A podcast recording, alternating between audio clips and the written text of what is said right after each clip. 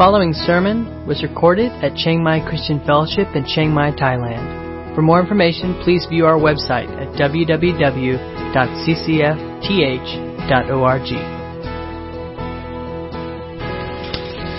All right. Welcome this morning, and um, we're going to be looking as we go through the book of Leviticus. Uh, starting to get really exciting stuff, and we're going to read.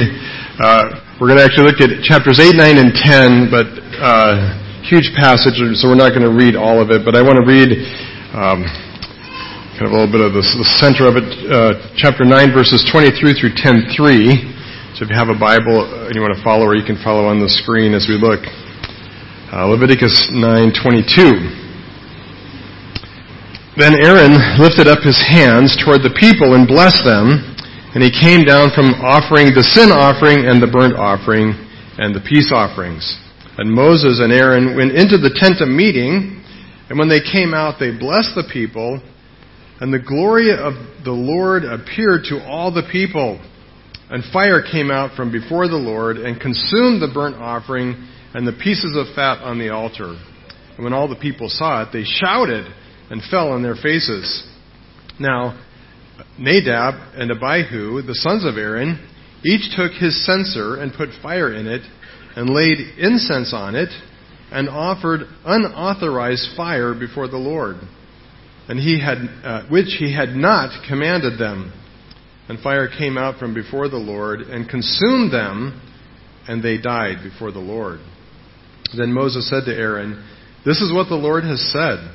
Among those who are near me, I will be sanctified, and before all the people I will be glorified. And Aaron held his peace.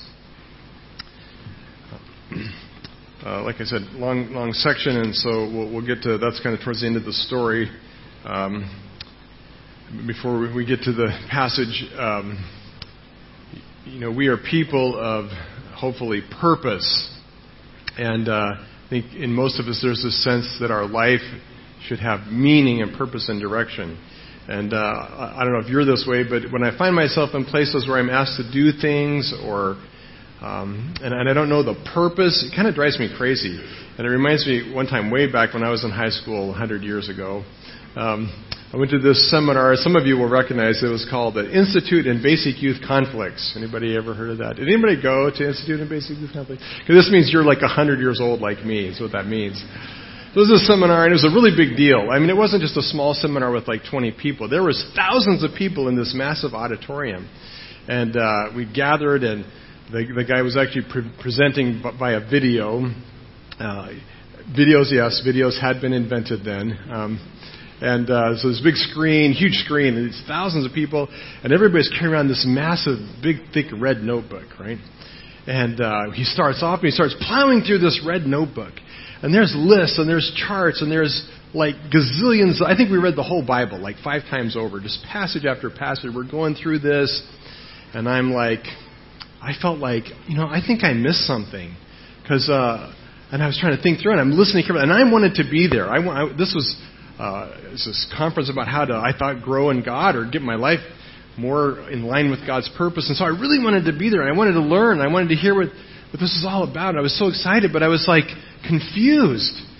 And uh, I was like, what, what, where, where is this going? Like, what, what are we, what are, what's the point of all this? What are we trying to, and the title was not helpful, Institute in Basic Youth Conflicts. And for me, like, the most basic conflict I had was like chocolate ice cream or, you know, double chocolate. I mean, um, I, I, I wasn't really in much conflict about anything, I didn't think. And so uh, the title wasn't helpful. And this guy was just going through this material, and I was like, I couldn't, I couldn't grasp what he was saying, what it was about. So at the break, at the first break, after the first session, I went to the youth leader who I'd gone with this whole group of teenagers with, and I said, you know, I think I missed something. I think somewhere, you know, he explained what, what the point of all this was, and I missed it. Can you tell me what, why, why are we, what is this all about? And the youth pastor kind of scratched his head. He says, I, don't, I don't know. Well, that's no help. So I thought, well, he must have missed it as well. Maybe he was you know, falling asleep. So I started asking around, asked a lot of people, can you tell me? I think I missed it. What, what's the point of all this? Nobody could answer. and so we went through, and the, the, the seminar was like a couple, two or three days long, you know. And so we get to the end of it, and I, I finally, at the end of it, figured out what it was all about. The goal and purpose was getting through that big red book. Like that was it. That was the whole point, was to get from the beginning to the end. Uh, and it was, I felt, really quite a waste of time, and not at all helpful. Um, but I find that's really true for oftentimes how we, we, we go about our Christian life right? We get so hung up on the the means that we forget the end, right? And that's my title this morning: the means, the end of the means. The end is the final destination of something. So if you're going to go on a trip, there's a lot of planning that goes into the trip, and you have to pack and organize your supplies, and maybe buy things and and uh, plan and organize. Uh, but it's really important that you know what the destination is, right? Uh, the point is not just the planning and the packing and getting your suitcases ready. It's, it's important to know where are we going. And that's really true for all of life. But I find that oftentimes Christians, what happens is that we get so focused on the means, the planning and the process, that we completely lose sight of where we're going. And so when we look at this, uh, this section that we're looking at today in, in Leviticus chapter 8, um, it's an exciting day because they're finally, after all this instruction, all this teaching and all this uh, explanation and all these very detailed uh, plans for the tabernacle and the tent of meeting and the worship and the offerings and the priests.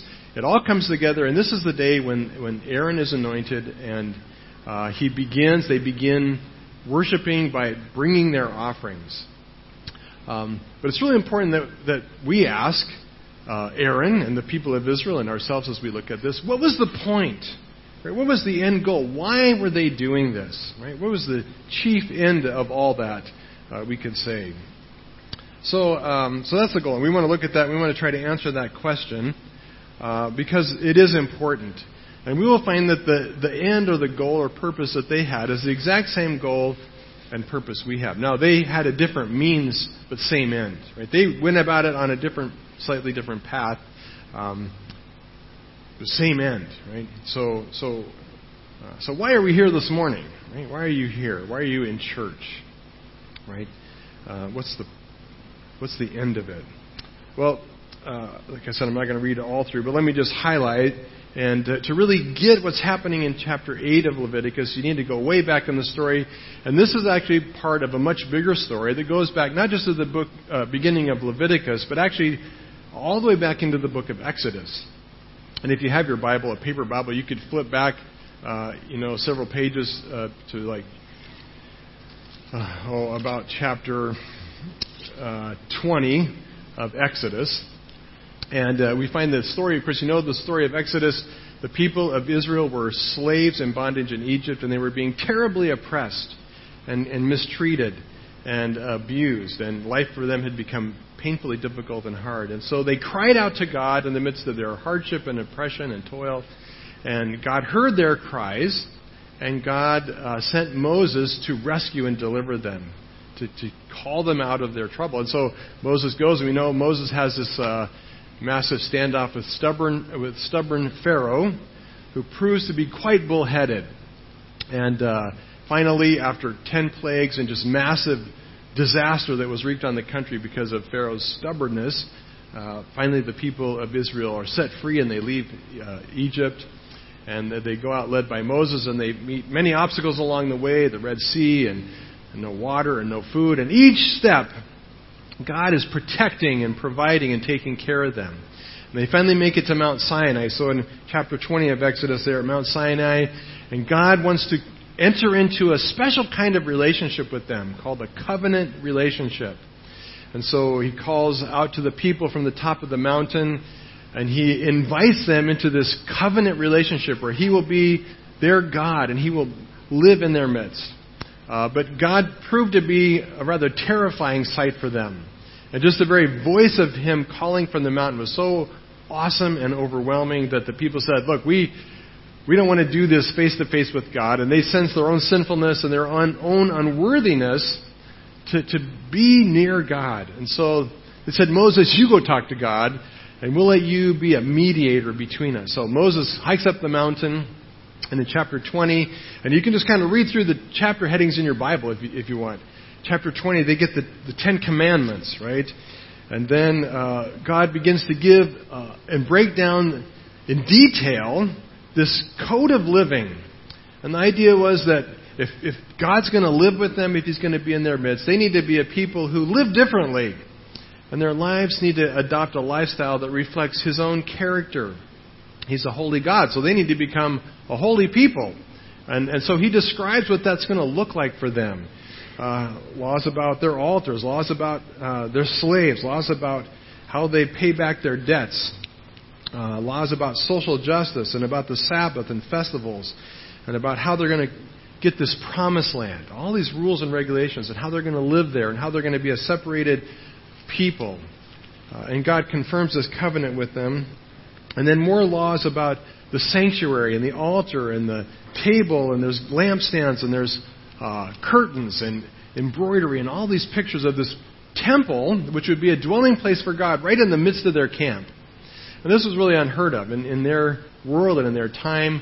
Gods lived far, far away, and gods really didn't care that much about human beings. They certainly had no intention to live with them, right? But these people, uh, but this God, the God of Israel, wanted to be in their very midst, and so this very detailed plan for this tabernacle was given, where God would live right in their midst, and they would be right there, and they could come very near to the very presence of God.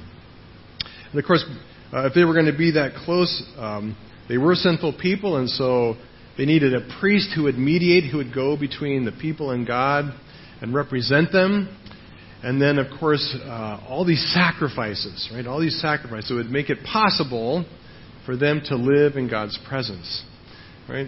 So, so, so all that happens in Exodus, and finally, uh, uh, God's finished with his instructions on the mountain and uh, with Moses. And all that time, down at the bottom of the, mo- of the mountain, we learned that the people were waiting. And they waited for a few hours, and Moses never came back down. So they waited a day, Moses never came down. They waited three days, still no Moses. A whole week went by, two weeks went by, three weeks went by, a whole month goes by, and still no Moses. So God and Moses are having this really in depth conversation. And uh, the people start to think, Moses, has left us. Either God took him or he decided it was a bad idea. They didn't know what happened. And so in uh, Leviticus uh, 32, it says, When the people saw that Moses delayed to come down from the mountain, the people gathered themselves together to Aaron and said to him, Up, make for us gods who shall go before us. As for this Moses, the man of God, the man who brought us up out of the land of Egypt, we don't know what happened, has become of him. So Aaron said to them, Take off the rings of gold that are in your ears uh, of your wives and your sons and your daughters, and bring them to me. So all the people took off the rings of gold that were in their ears and brought them to Aaron. And he received the gold from their hand and fashioned it with a graving tool and made a golden calf. And they said, uh, These are your gods, O Israel, who brought you up out of the land of Egypt. When Aaron saw this, he built an altar before it, and Aaron made proclamation and said, Tomorrow shall be a feast to your God. All right, so uh, this was actually quite contrary to everything that God was explaining to Moses on the mountain. And so quickly they abandoned uh, their God, the God who redeemed and rescued them, and they crafted a, a counterfeit God out of gold. And they decided to turn away from the true and living God and worship this false God and leading the charge right up in front, making the image and calling people to worship it was who? Aaron. And really, the irony in all this is while Aaron is doing this very thing, God is on the mountain explaining to Moses that he is going to appoint Aaron as high priest over the people. Right?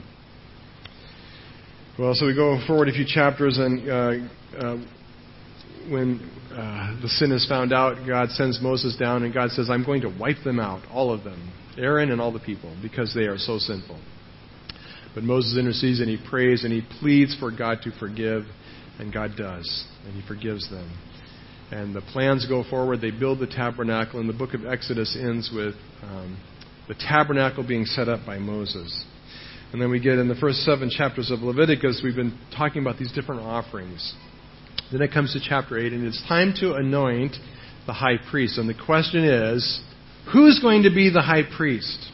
Surely not Aaron, right? Like maybe God could forgive his sin, but surely Aaron is not qualified to be the high priest.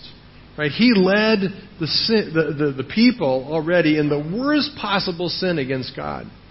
Right? He led them away from God. How could he possibly be qualified, or how could God possibly call Aaron to be the high priest?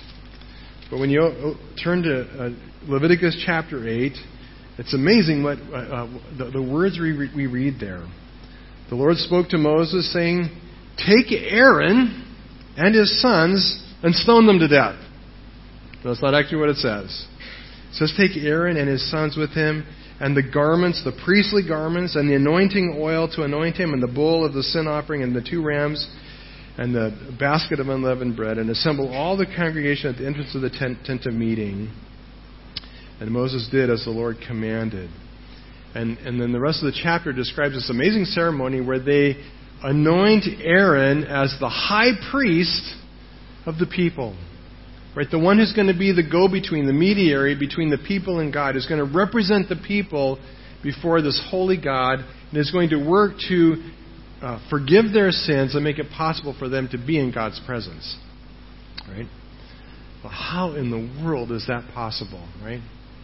Um, surely, uh, Moses heard wrong, right? It can't, you can't mean Aaron, like the Aaron that, that led the people into idolatry. But that's exactly what God means, right? That's exactly what God means. And so the question is how in the world, how is it possible that Aaron could be qualified to represent the people as high priest? Well, uh, if we had time to look through, and we won't because it's just a lot of repetition of things we've already seen, but the, uh, the, the, the, ceremony of anointing Aaron and setting him high, of, of, ordaining him, right, setting him aside to be high priest, involved offering uh, three sacrifices.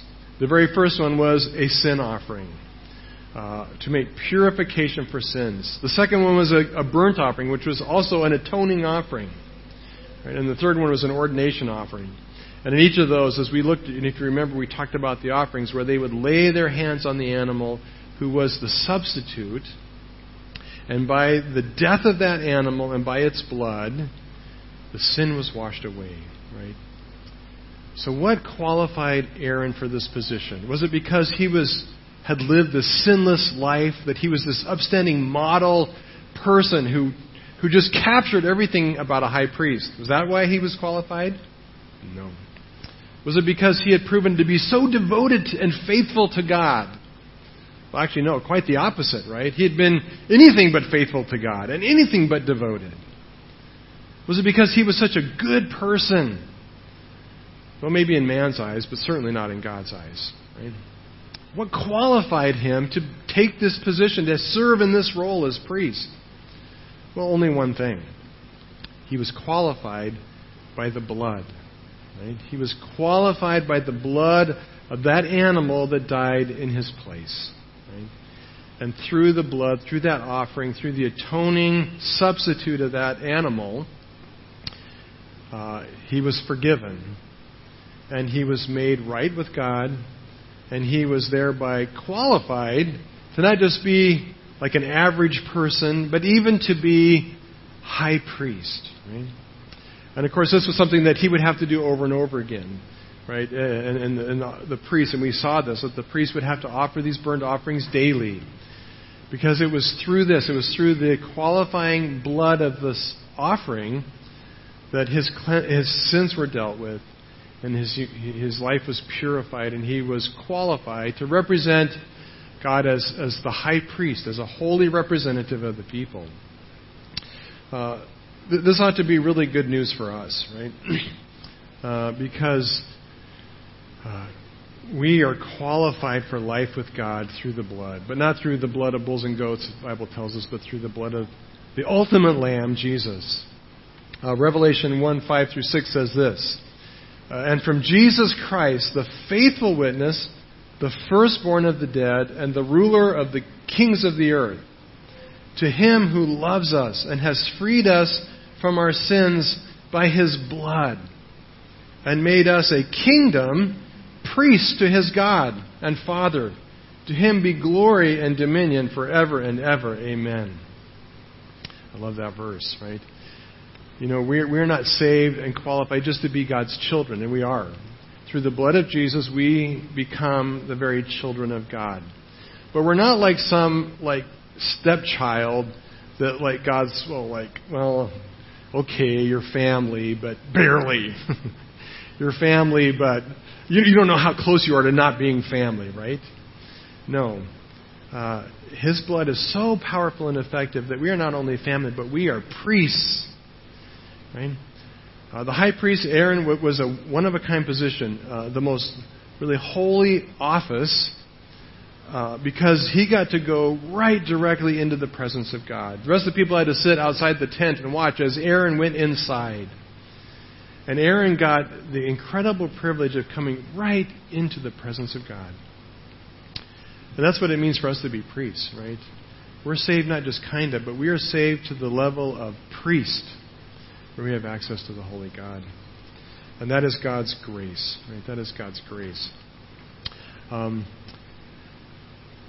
so, so it wasn't because of all the good things that Aaron had done that qualified him. It wasn't because of his holy life. It was because of the blood. But being consecrated by the blood, being sanctified by the blood, didn't mean that obedience wasn't important. And it's interesting, we don't have time to read through it, but there's about 15 different times in these three chapters that it uses the word God commanded or Moses commanded or according to the command of God. Over and over and over again, God's giving very specific instructions, and He expects complete obedience. Right? So grace and forgiveness means that our past is covered. Right? Our sins are washed away, or we are clean. But it doesn't mean that we can be careless about how our, we live our life. And if you doubt that, uh, ask Nadab and Abihu how, how the whole not obeying thing went for them. Right? It didn't really end too well. Right? God does expect us to be obedient, not as a means of salvation, right? not as a means of appropriating His love and favor, but um, as His children. As priests who represent Him to the world, we're to walk in obedience. Right? We're to follow His commands and His directions and His instructions because we love Him and because He saved us. All right, so that's that's the first kind of major point. Um, uh, we we are appointed. Aaron was appointed by grace, and so are we, and it's by the blood of Jesus that that our life is possible with Him. But then back to this idea of purpose, all right? The chief end of man. Um, what is the ultimate goal of this? So, chapter 8, Aaron is anointed, and part of that, they had to take seven days and, and these offerings and sacrifices, and they, they followed it all. And for seven days, they remained in the, in the tabernacle night and day, and they were anointed with oil, and they were anointed with blood on their earlobe and their thumb and their big toe. What does that mean? Uh, sadly, today I don't have time to tell you. So, uh, you look it up, Google it. Um, chapter 9, uh, now when they finish his ordination, in chapter 9 it becomes Aaron's turn now, because Moses had done this for Aaron. Moses had acted as the priest, as the intermediary, uh, making uh, atonement on the behalf of Aaron. But now Aaron gets his first day on the job. And uh, it says in chapter 9, uh, verse 1 on the, on the eighth day, Moses called Aaron and his sons and the elders of Israel, and he said to Aaron, Take for yourself a bull calf for a sin offering, and a ram for a burnt offering, both without blemish, and offer them before the Lord. And say to the people of Israel, Take a male goat for a sin offering, and a calf and a lamb, both a year old without blemish, for a burnt offering, and an ox and a ram for a peace offering, to sacrifice before the Lord, and a grain offering mixed with oil. For today the Lord will appear to you. Uh, so right off the bat, uh, basically, Aaron gets to do four of the five possible offerings. Uh, some for himself to further uh, make atonement, because even though uh, he'd been consecrated and set apart for seven days, yet still uh, part of his role was to come and enter into God's presence as a mediator. How?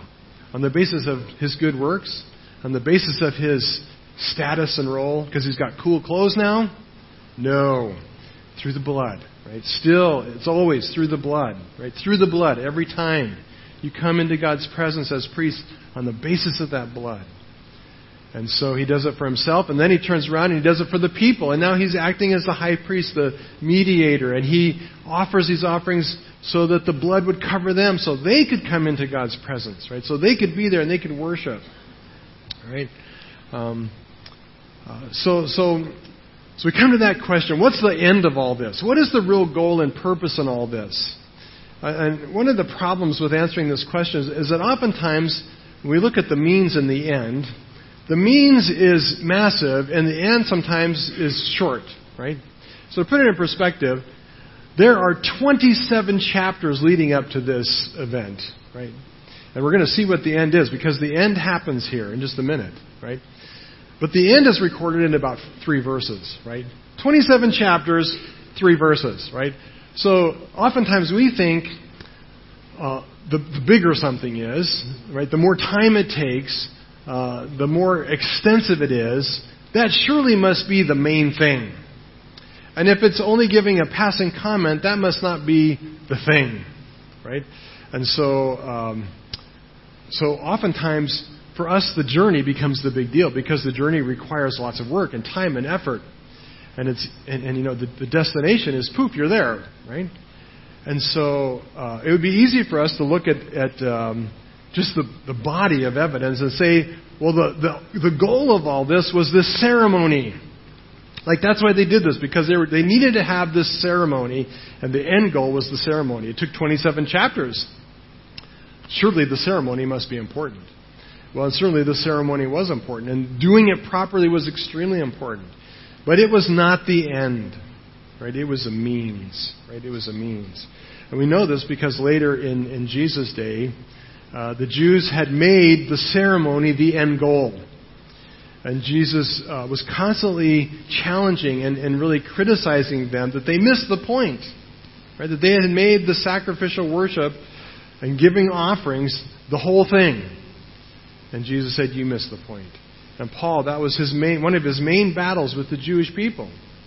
He says, You missed the goal. You missed what it's for. All right? Uh, so it's not just the ritual. They weren't offering lambs and bulls just to offer lambs and bulls. Of course, if we read it, if you've been with me through the study, you know that, well, yeah, of course, we know that they did that so that they could receive forgiveness and cleansing, right?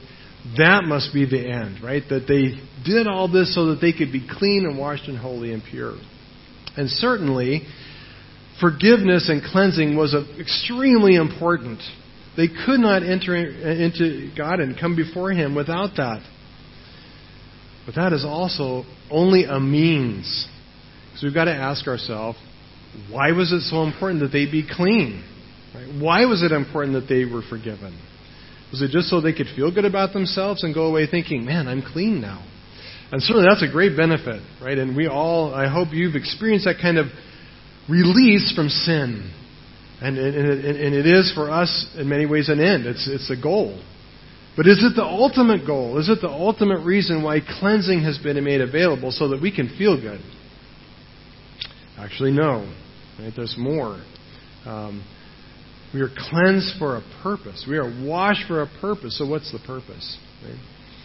Uh, maybe you remember back to the story of Saul in the Old Testament. Uh, king of Israel, uh, not a very good king, first king, but not a good one and uh, he misunderstood the goal, right?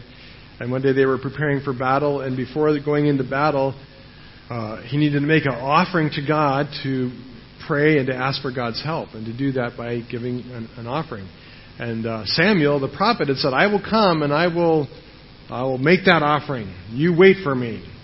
So Saul waited and waited and waited, and Samuel didn't show up when he thought he should, Saul took the initiative to make that offering himself instead of waiting.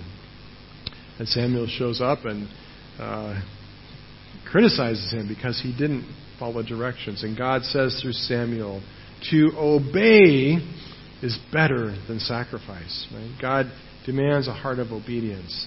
So maybe we would say, well, the point of all this is to just demonstrate their obedience.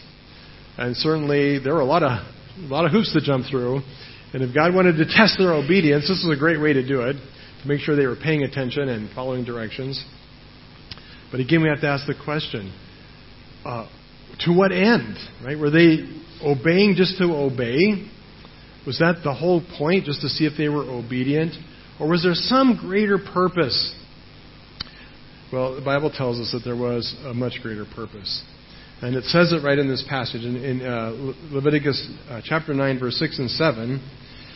And actually, actually, God had, had, had, explained this all the way back in Exodus, but we won't look at that one. We'll look at the verses right here. 9, 6, and 7 says this And Moses said, This is the thing that the Lord commanded you to do, so that the glory of the Lord may appear to you. Right there's our purpose statement. So that. Every time you see in the Bible a that or a so that, there's a purpose statement. Right? All this, all this was about that one little phrase. So that the glory of God may appear to you. That is the chief end, right? That's what this was all about. God wanted to live in the middle of them. And God doesn't come uh, in small ways, right? When He comes, He comes in glory. He's a holy, glorious, awesome God. And when He shows up, He comes in glory. Uh, then He says that, so, so that was the purpose. And then in verse 22, we read this, but let me read it again. Uh, so uh, Aaron offers the appropriate offerings and sacrifices. He follows all the directions and commands perfectly. He does everything God said. And then at the end, it says, Then Aaron lifted up his hands toward the people and he blessed them. And he came down from offering the sin offering and the burnt offering and the peace offerings. And he and Moses, uh, Moses and Aaron went into the tent of meeting. Uh, and presumably, while they were in there, doesn't say, but presumably they went in there to pray. And they met with God. And when they came out, they blessed the people again. And what happened? And the glory of the Lord appeared to all the people. Now, unfortunately, it doesn't say what that looked like. I would love to know what that meant. But somehow, God showed up in a way that was visible and that they experienced tangibly. Right? That God didn't, it wasn't just like a little whisper. I mean, God showed up in a, in a way that was unmistakable. His glory was present with them. Right? And so awesome was it that, that as the glory appeared, it says, And fire came out from before the Lord and consumed the burnt offering and the pieces of fat on the altar. Right? So God shows up and we don't know how it happened, but fire fell or fire came or there was a lightning bolt or something. I don't know. There was fireworks. And poof, the whole offering is, is vaporized instantly. It had been on there burning, and of course it takes a while. If you ever, if you ever burned your dinner, you know it doesn't happen instantly you have to ignore it for a while, right? And uh, but this was instant, vaporized, gone. Uh, and, and and then it says, and the people, uh, when the people saw it, they shouted and fell on their faces. They shouted and fell on their faces. And the shout was probably one of like, "Whoa, dude!" like, "Wow, that was awesome." And they fell on their faces and they worshiped God. They worshiped God. Because they and they didn't just worship God because they knew they were supposed to. Like when God shows up like that, you worship him because it's awesome. It's awesome. And you're like, wow, I just met the God who created the universe. And he made me and he showed himself to me. And God is a God whose beauty beyond description and whose power beyond comprehension who's infinite in his being and good in all his ways. To meet him like that, I mean, that is the best thing that can ever happen to you. And the cool thing is, that's what this was all about. 27 chapters so that this one thing could happen. So God could appear in his glory. Right? Um, I think it's extremely important that we, we understand this purpose. And, and I would just challenge us that I think oftentimes we don't. Uh, maybe we think we do, but I think oftentimes uh, we misunderstand the true chief end. One of my favorite examples of this, and I think I've used this before, so I'm sorry for a rerun, but uh, Kodak Film Company, back in the 70s and, and 80s and before, uh, monopolized in the West anyway, monop- I think around the world, monopolized uh, the photography industry. They were the main producer of photographic film, whether it's slide or print film or whatever, and paper, photographic paper. If you got pictures developed back in the dark ages when I lived, um, and you did that, um, it was on Kodak. It was on Kodak film. It was on Kodak paper because that's just basically all there was. Uh, do you know who invented digital technology, digital photos? Kodak. Right? Kodak actually invented digital technology about 10 years before it even became popular.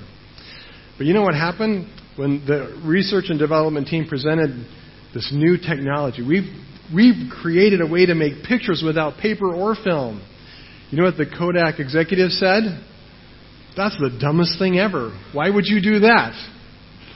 And they decided they decided that that would ruin their business because their business was making film. Right? And they saw that if digital photography comes along, they're going to go out of business because nobody's going to buy film. So they decided we're going to we're going to we're going to put this in a closet. We're going to hide the secret because our mission is making film. But you know, and I think it's really it almost it almost sunk the company, right?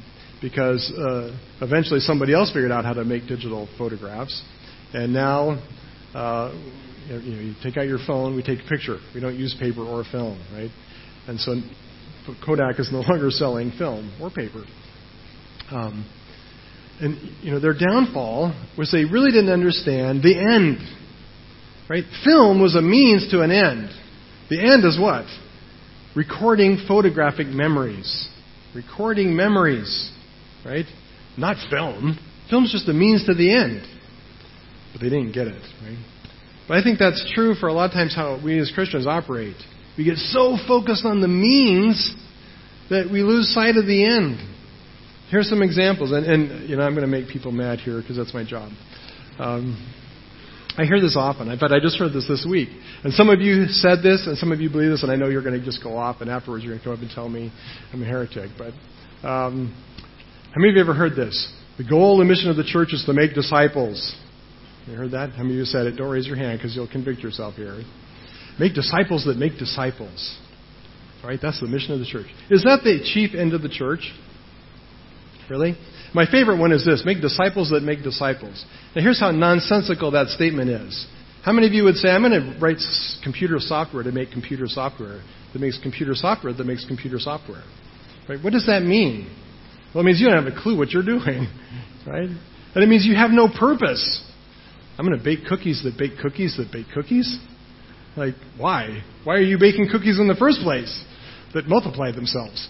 Um, well, you make cookies to eat them, not to make more cookies, right?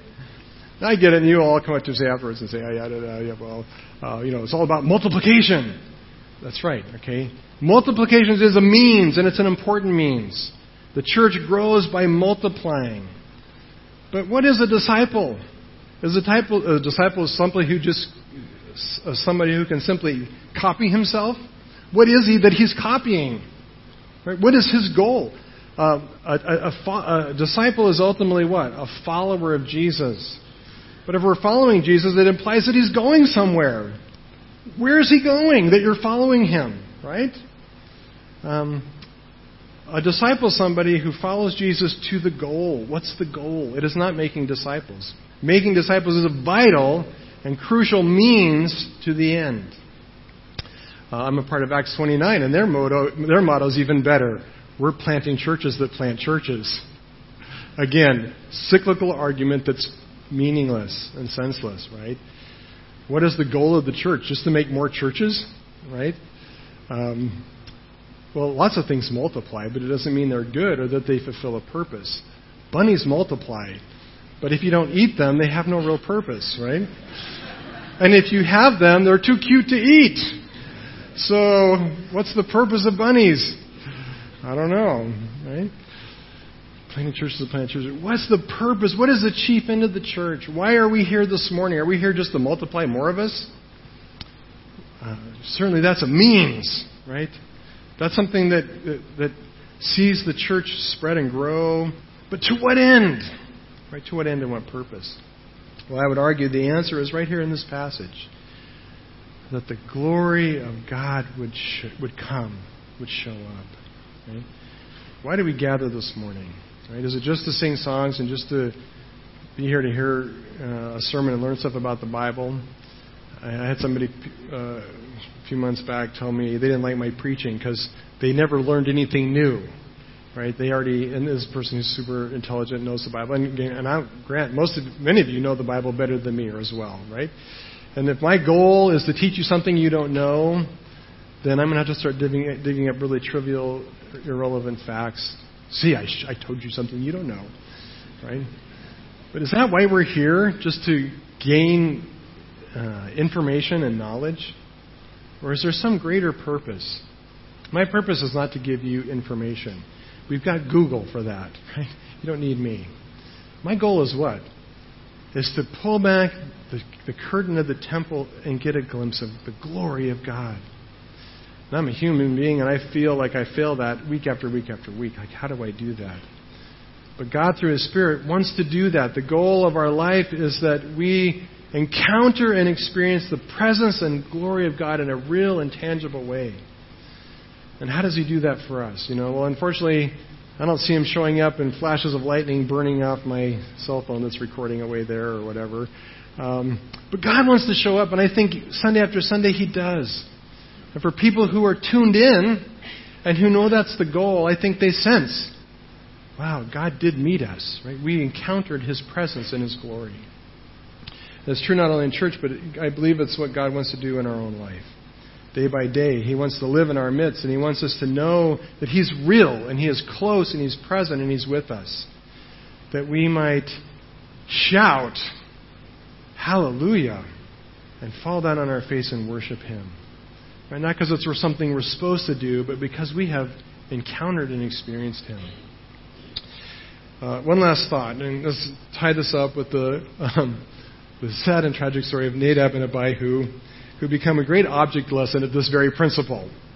Right? And they really kind of prove the point that this is the end, chief ending goal. Uh, now, Nadab and Abihu, the sons of Aaron, each took his censer and put fire in it and laid incense on it and offered unauthorized or strange fire before the Lord, which he had not commanded them. Key words there. Right? Um, throughout this chapter, as I said, these three chapters, over and over and over again, God commanded, God said, God told them. Moses said, do this. Right?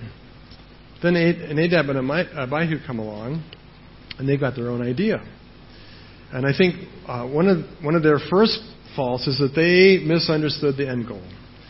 They thought that the the goal, the means, was the the goal, and the, they thought that the ceremony was what mattered.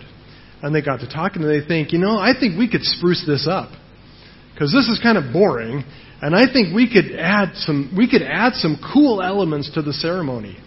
Let's get a little dish and put some hot coals in it, put some incense on it, and we'll go in there before God's presence and we'll we'll add to the ceremony, and it'll be better. Right? And it's very likely that they got this idea from what they had seen in the, the pagan worship in Egypt. This is what they did, and it worked for them. Uh, surely God must like it. It's kind of the cool. It's it's it's the cool thing to do. It's how people everywhere worship God. And so they went in with their cool idea. And they were going to impress God with their, their ceremony. Uh, was God impressed? Apparently not. Because right? the same fire came out and took their life. And God did not accept their gift. And uh, this whole, we could preach a whole sermon on what went wrong there. I think the bottom line is this. Uh, the only way God prescribed for them to come into His presence and experience His glory was how? Through the blood. Through the blood. Not through ceremony, not for, through their own inventiveness, not on the basis of their own thinking or idea of what they thought God would be impressed with. Right? They were to follow the commands and they were to enter through the blood. But they came on the basis of their own idea and it didn't work. Right? And and and uh, Moses says after this tragic event, and you know, one minute they're praising God, and the next minute this this huge tragic tragedy. as, as these two young men uh, are lying there lifeless, right? And I'm sure there was a stunned silence over the crowd, and, and Moses, by God's wisdom and direction, said to Aaron, This is what the Lord has said. Among those who are near me, among those who come into my presence, um, I will be sanctified. In other words, I will be made holy. I will be held in greatest honor and holiness. And before all the people, I will be glorified. And it wasn't that, you know, it's easy to read this and think that God was just up there waiting for somebody to mess up, like just one wrong move and I'm going to show them. Okay, that's not, that's not how it worked. I said before, God is a holy God. It's his, it's his very nature. And the best image of that is light. And when light comes into a room that's dark and you flip the switch and you turn the light on, uh, there's no, as my friend Sean said, there's no, there's no battle, right? The light wins, right? The light destroys the darkness. And the same thing was true here. God is light, and when darkness comes in, it's destroyed, right? It can't be in God's presence. It wasn't God, that God hated them or that God uh, was angry at them. It's just a reality. God's a holy God. When you come into His presence and you come not through the blood, there are consequences, right? And there was for them.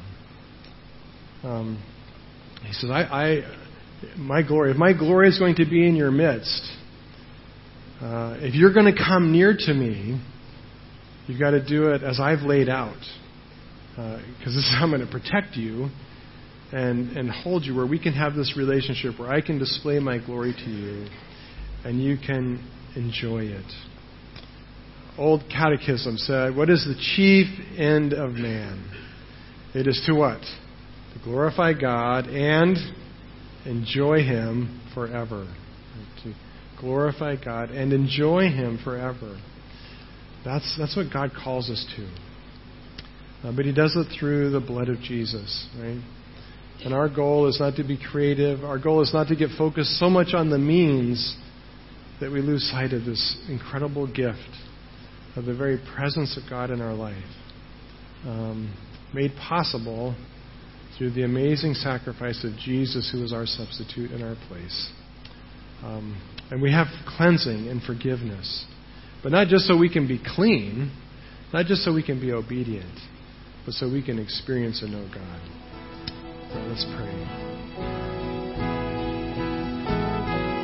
You've been listening to a sermon recorded at Chiang Mai Christian Fellowship in Chiang Mai, Thailand. For more information, please view our website at www.ccfth.org.